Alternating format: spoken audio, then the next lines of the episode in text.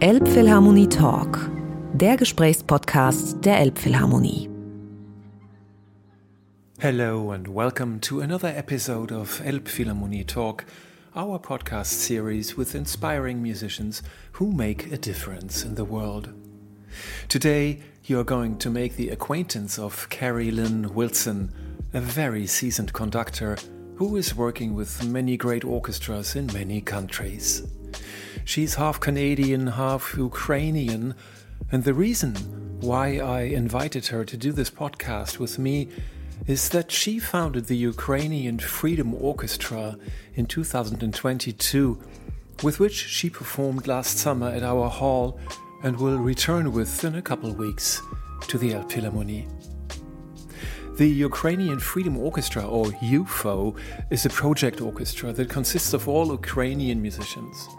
More than half of them still live and work in the Ukraine. The others took refuge in other countries due to the war that is raging now for one and a half years after the invasion of Putin's Russian army in February two thousand twenty-two. We are joined in this talk by one of the violinists of the orchestra, Anna Bura. She lives in Lviv in the Ukraine, has just recorded with a string quartet in the U S and can't wait to go on tour with the U F O and Keri-Lynn Wilson again. The conversation took place via Zoom. Please forgive the technical flaws and enjoy the power, the fierce joy and determination of those two women who in these dreadful times consider themselves warriors of music. Hello, dear Keri-Lynn. Hello, dear Anna. It's such a joy to have you here against all technical little odds that we have with our Zoom conversation between Hamburg and London, I think, and Lviv in the Ukraine.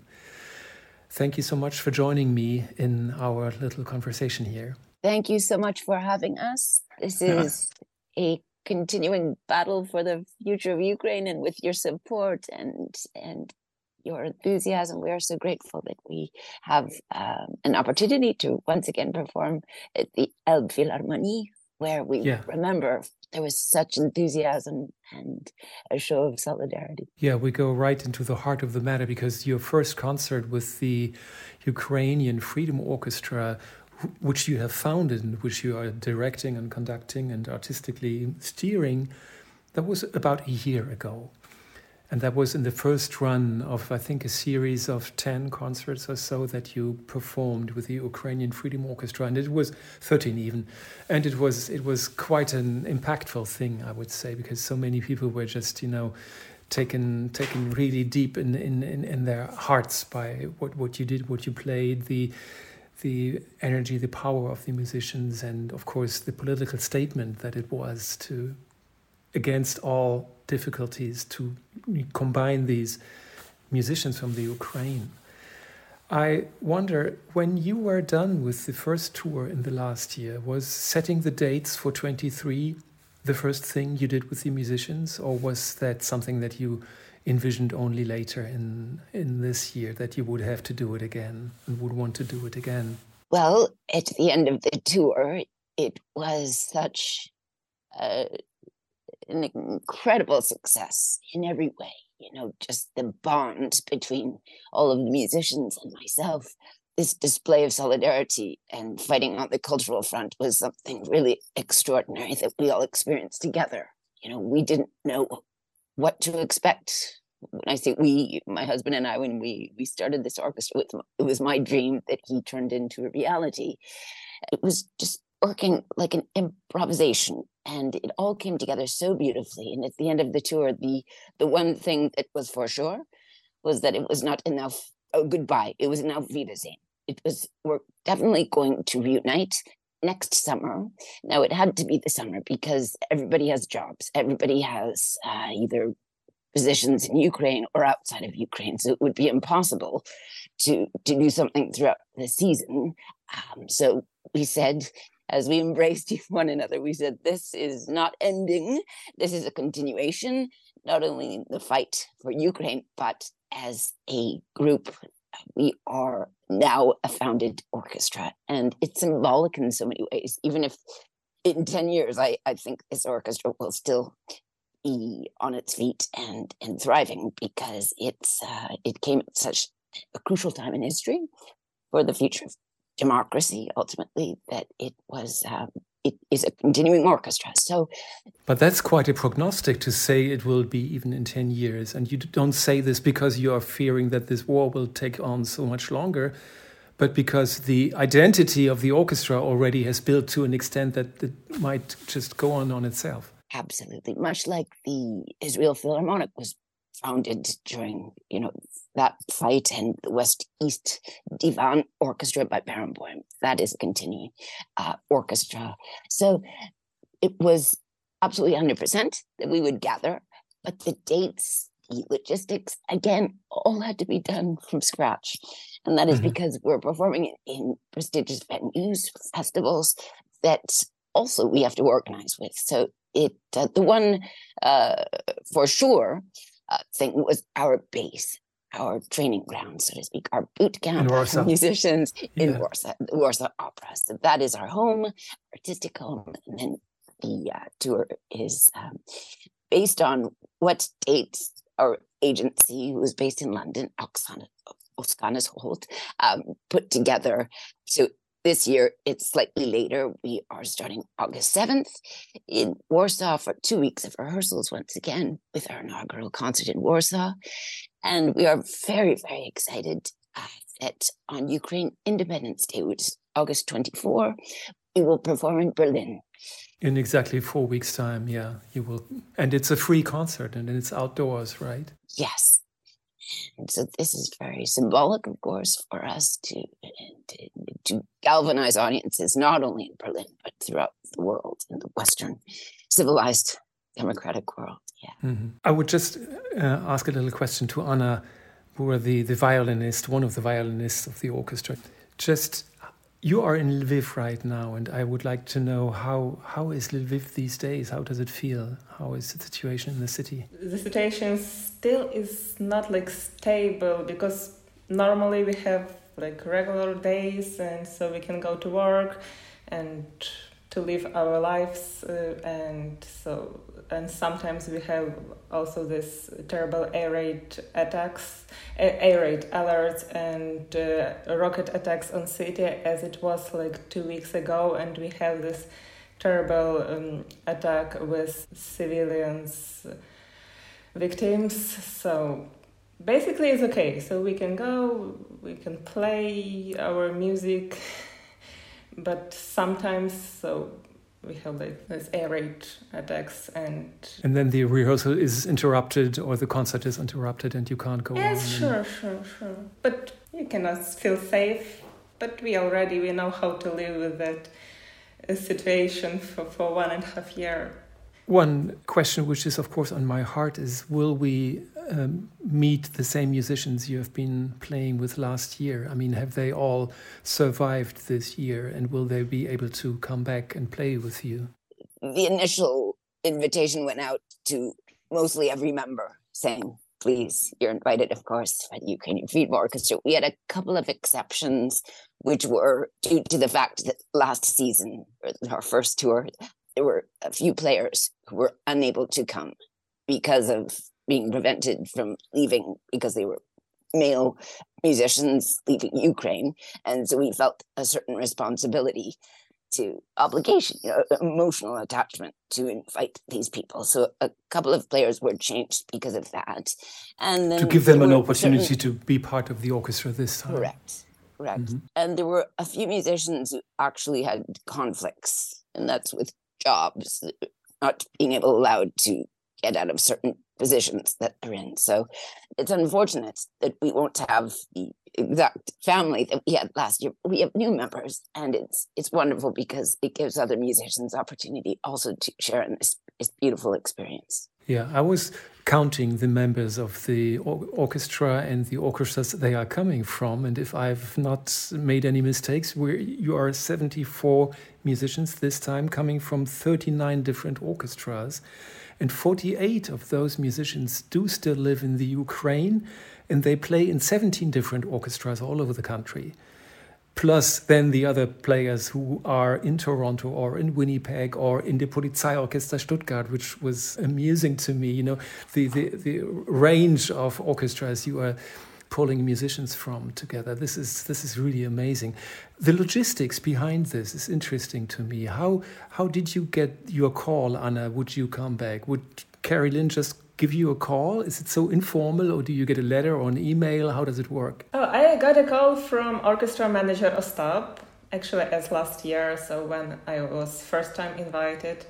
And so he said, so we are going to, to do our tour once again. And so he asked if I'm free and I'm available to join. So but it's always a pleasure, and I was waiting for this invitation, and I, I so much looking forward to meet everyone again and and Keri-Lynn. So we, we actually we met with Keri-Lynn in February this year, when Keri-Lynn came to Lviv to conduct with Lviv National Opera. And so oh, beautiful. So you were all there, I guess. All orchestra members from Lviv, they came to concerts, like uh, some of them we played in, in orchestra, because I work in Lviv Opera, and few more people, but others, they just come to, to, to visit and to say mm-hmm. hi.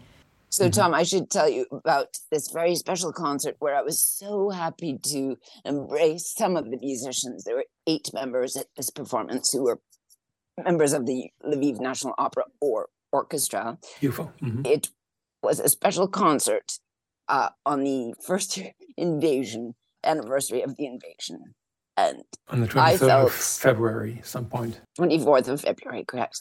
And my initial goal was to have the Ukrainian Freedom Orchestra perform in Lviv, but the logistics, once again, it was just, I mean, the huge challenge, of course, is having members who have left Ukraine, men, that is, if they go back into Ukraine, they might be obliged to stay and fight in the army. So it was basically uh, just me who went, but also the concertmaster, who is from Lviv, our concertmaster, Marko Komonko, he came and played the, as concertmaster and soloist. So this concert was particularly important for to show my solidarity, to show that we're not afraid to go to Ukraine. And um, I was just, it was so emotional because the audience members were mainly soldiers or mm. people, veterans, and this type of uh, very symbolic group of audience members, which was extraordinary because seeing these young faces, these boys who there have been fighting or who are going to fight, was very powerful. And you can imagine conducting, as uh, we performed Verdis Requiem, it was broadcast. Very emotional. Ukraine, yeah. Very emotional, yeah. So, um, and I'll never forget, here's a little story. Our first day, before the first rehearsal, there were air sirens going on. So I had arrived already in the opera house at nine thirty in the morning, and everything went off. And so I met most of the musicians in the bomb shelter, which is just under. Uh, so I, and then I just hugged all of them. And Anna, she said to me, "Aren't you scared to be here?" And I said, Anna, you know, it, for me, that sounded so surreal because I really have been living this with them. I mean, they are the ones who are so brave. And for me just to arrive and stay for a week was was, was not anything courageous. I felt so, so obliged to experience what it's like to live in Ukraine. And I've also been living this uh, with my cousin who is in Chernivtsi, which is a village somewhat in the West, we could say, but it's it's quite protected. Uh, I must say to our to our listeners that you are half Ukrainian or quarter Ukrainian from your birth and from your families, and that you still have that you still have relatives living in the Ukraine. So I have two cousins who are distant cousins, but extremely close now, and mm-hmm. Nadia and I communicate three times a day. So I've been hearing her stories for the.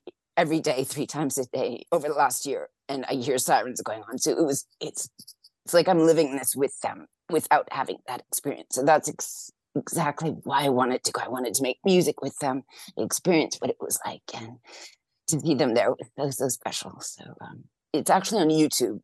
It's a beautiful recording. I will check it out. So you've, you've brought all these musicians together again, and they will be coming together in Warsaw to rehearse. And what's different to the last year is that you will play a totally different program in Warsaw this time. It's not the tryout thing before you go on tour, but it's Beethoven nine. Who who decided on Beethoven nine? Was that your wish, or was it Warsaw's wish? Who who said, let's do something else that we are not going to repeat on tour? So this is actually a completely different reason. There is a director, Larry Weinstein, who's a very good friend of ours. He has made many beautiful and important documentaries about classical music. He has been approached and has organized to make a documentary about Beethoven's Ninth. And he would like the Ukrainian Freedom Orchestra to have play a part in this film. Oh, okay.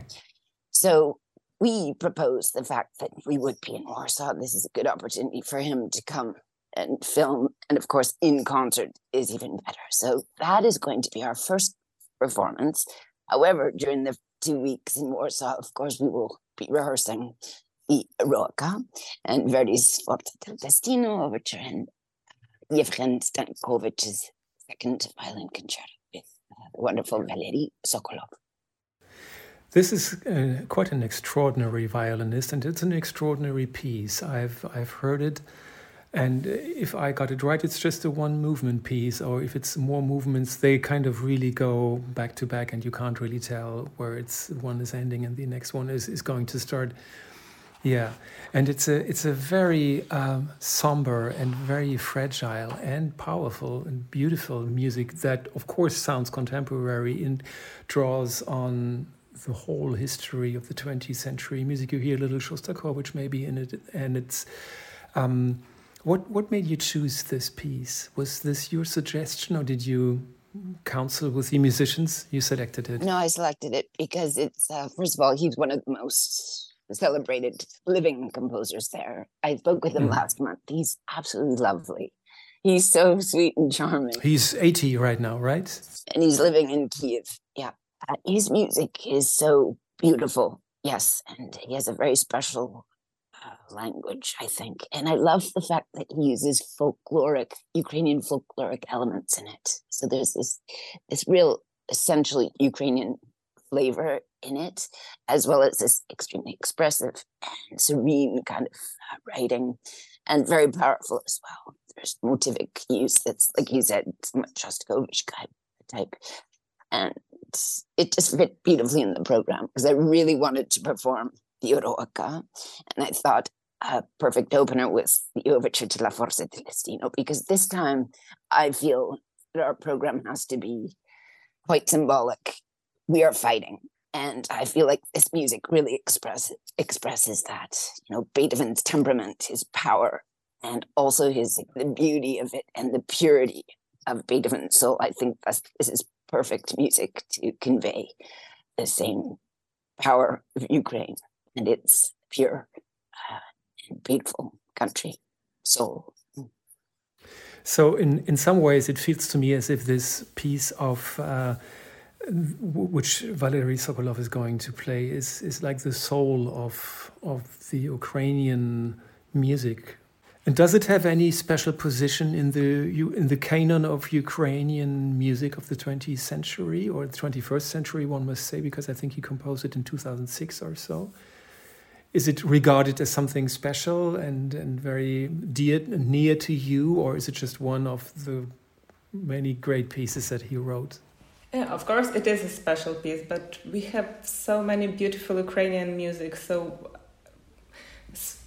for me, I cannot pick up some special concerto what I love. Or generally, I, I love Stankovich's music and also a lot of others like Silvestrov and Skorak. They have beautiful pieces written for violin and for other instruments, and also have like a lot of living composers, young generations. So, so that would be maybe an, a task for, for the next program after this one, to present someone very young who does a very different has a different angle on contemporary music, probably. So if if this exists, I mean, Who would that be? Do you have any, any names you would suggest or people in mind who, who contribute interesting and, and daring new music in the Ukraine, orchestral music? I love working with Zoltan Almashi, uh, so he is based in Kyiv, and uh, recently I was honored to record his pieces with string quartet.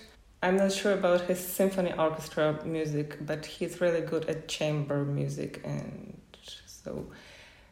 And last year he wrote um, a very special piece, Maria's City, dedicated to, to the people of Mariupol, and so that was one we, we did record we did the recording a few weeks ago in in the United States with uh, with string quartet. That sounds very fascinating. Speaking of the United States, you have performed in New York City and in Washington last year on the first first tour, so to speak. How come this year you are not traveling to the U S? Is it a matter of funding? And uh, it really is. If I think in the future we have uh, more flexibility, more uh, financial wise, we would be in America as well. Uh, and it ideally, I think one year we would focus on an American tour, because mm. that's. Uh, There are so many festivals in America, and America is one of the most wonderful nations supporting, uh, so so strongly supporting Ukraine. And you would also maybe go to your hometown in Winnipeg, as there are so many Ukrainian descendants living in this area, right? So yes, so yes, that is definitely in the future plans. One, one, within the next ten-year plan that you are having in your mind, probably. twenty, twenty, twenty years. twenty years. Yes, hopefully next year it will be the Victory Tour. Oh, that would be good, huh? What what memories do you have, Anna, from Elbphilharmonie? Can you tell apart Elbphilharmonie from the other concert halls? Because, I mean, going on tour, you are in another place every night. Any special memories of that hall? Yes, sure. It's It really impressed me, and actually it was one of my dreams to play in Elbphilharmonie, like since uh, the Philharmonie was opened, and it is such a beautiful place to play, and so the acoustic is really, really nice, so you can hear everything and everyone from the orchestra, and also it's really beautiful, and uh, the view from from from Elbphilharmonie to river, it was really exciting. Yes, and at that point, so it was like around, I guess, middle of our tour, more or less, and so... Yeah, thirteenth of August, and you would then go to other cities and to the U S, yeah. Yes, and that was the time I, I started to feel uh, the unity of the orchestra, so... Because first few weeks in Warsaw, uh, so, as you said, so... seventy people from f- around forty orchestras, and even everyone is Ukrainian, but y- you're different, and you need to, to to play a long time together to to be able to feel your partners on stage. And so Elbphilharmonie mm-hmm. was already for me the concert. I I like felt I'm inside the orchestra for one hundred percent, so it was really nice. Very good. So that was a bit like a turning point then, maybe, for the chemistry within. And this time it will be like the grande finale of our Elbphilharmonie Sommer Festival, you know. We have a series of concerts, and it's it's great orchestras coming, and some jazz musicians are coming, and silent movies accompanied by live music, and then on the thirtieth of August, your Ukrainian Freedom Orchestra will just put the big fermate on on this festival with a hopefully very stunning performance. I can tell you, I was on our website today, and I think we have two seats left. All the rest seemed to be sold out, so you are on a, you can prepare to see some some faces that are waiting for you in Hamburg. We are so excited. So thank you so much for joining me, and I wish you all the best and a good travel before and to Hamburg, of course, and onwards, and thank you. Thank you. And Anna, before we finish, I just want to say thank you, Tom, so much for this, your support, and we're so excited to see you Looking forward to see you and thank you, Tom, so much. It was really nice to, to meet you, and we'll see you, you in Hamburg. We will see each other in Hamburg, absolutely. Thank you so much. Elbphilharmonie Talk, der Gesprächspodcast der Elbphilharmonie.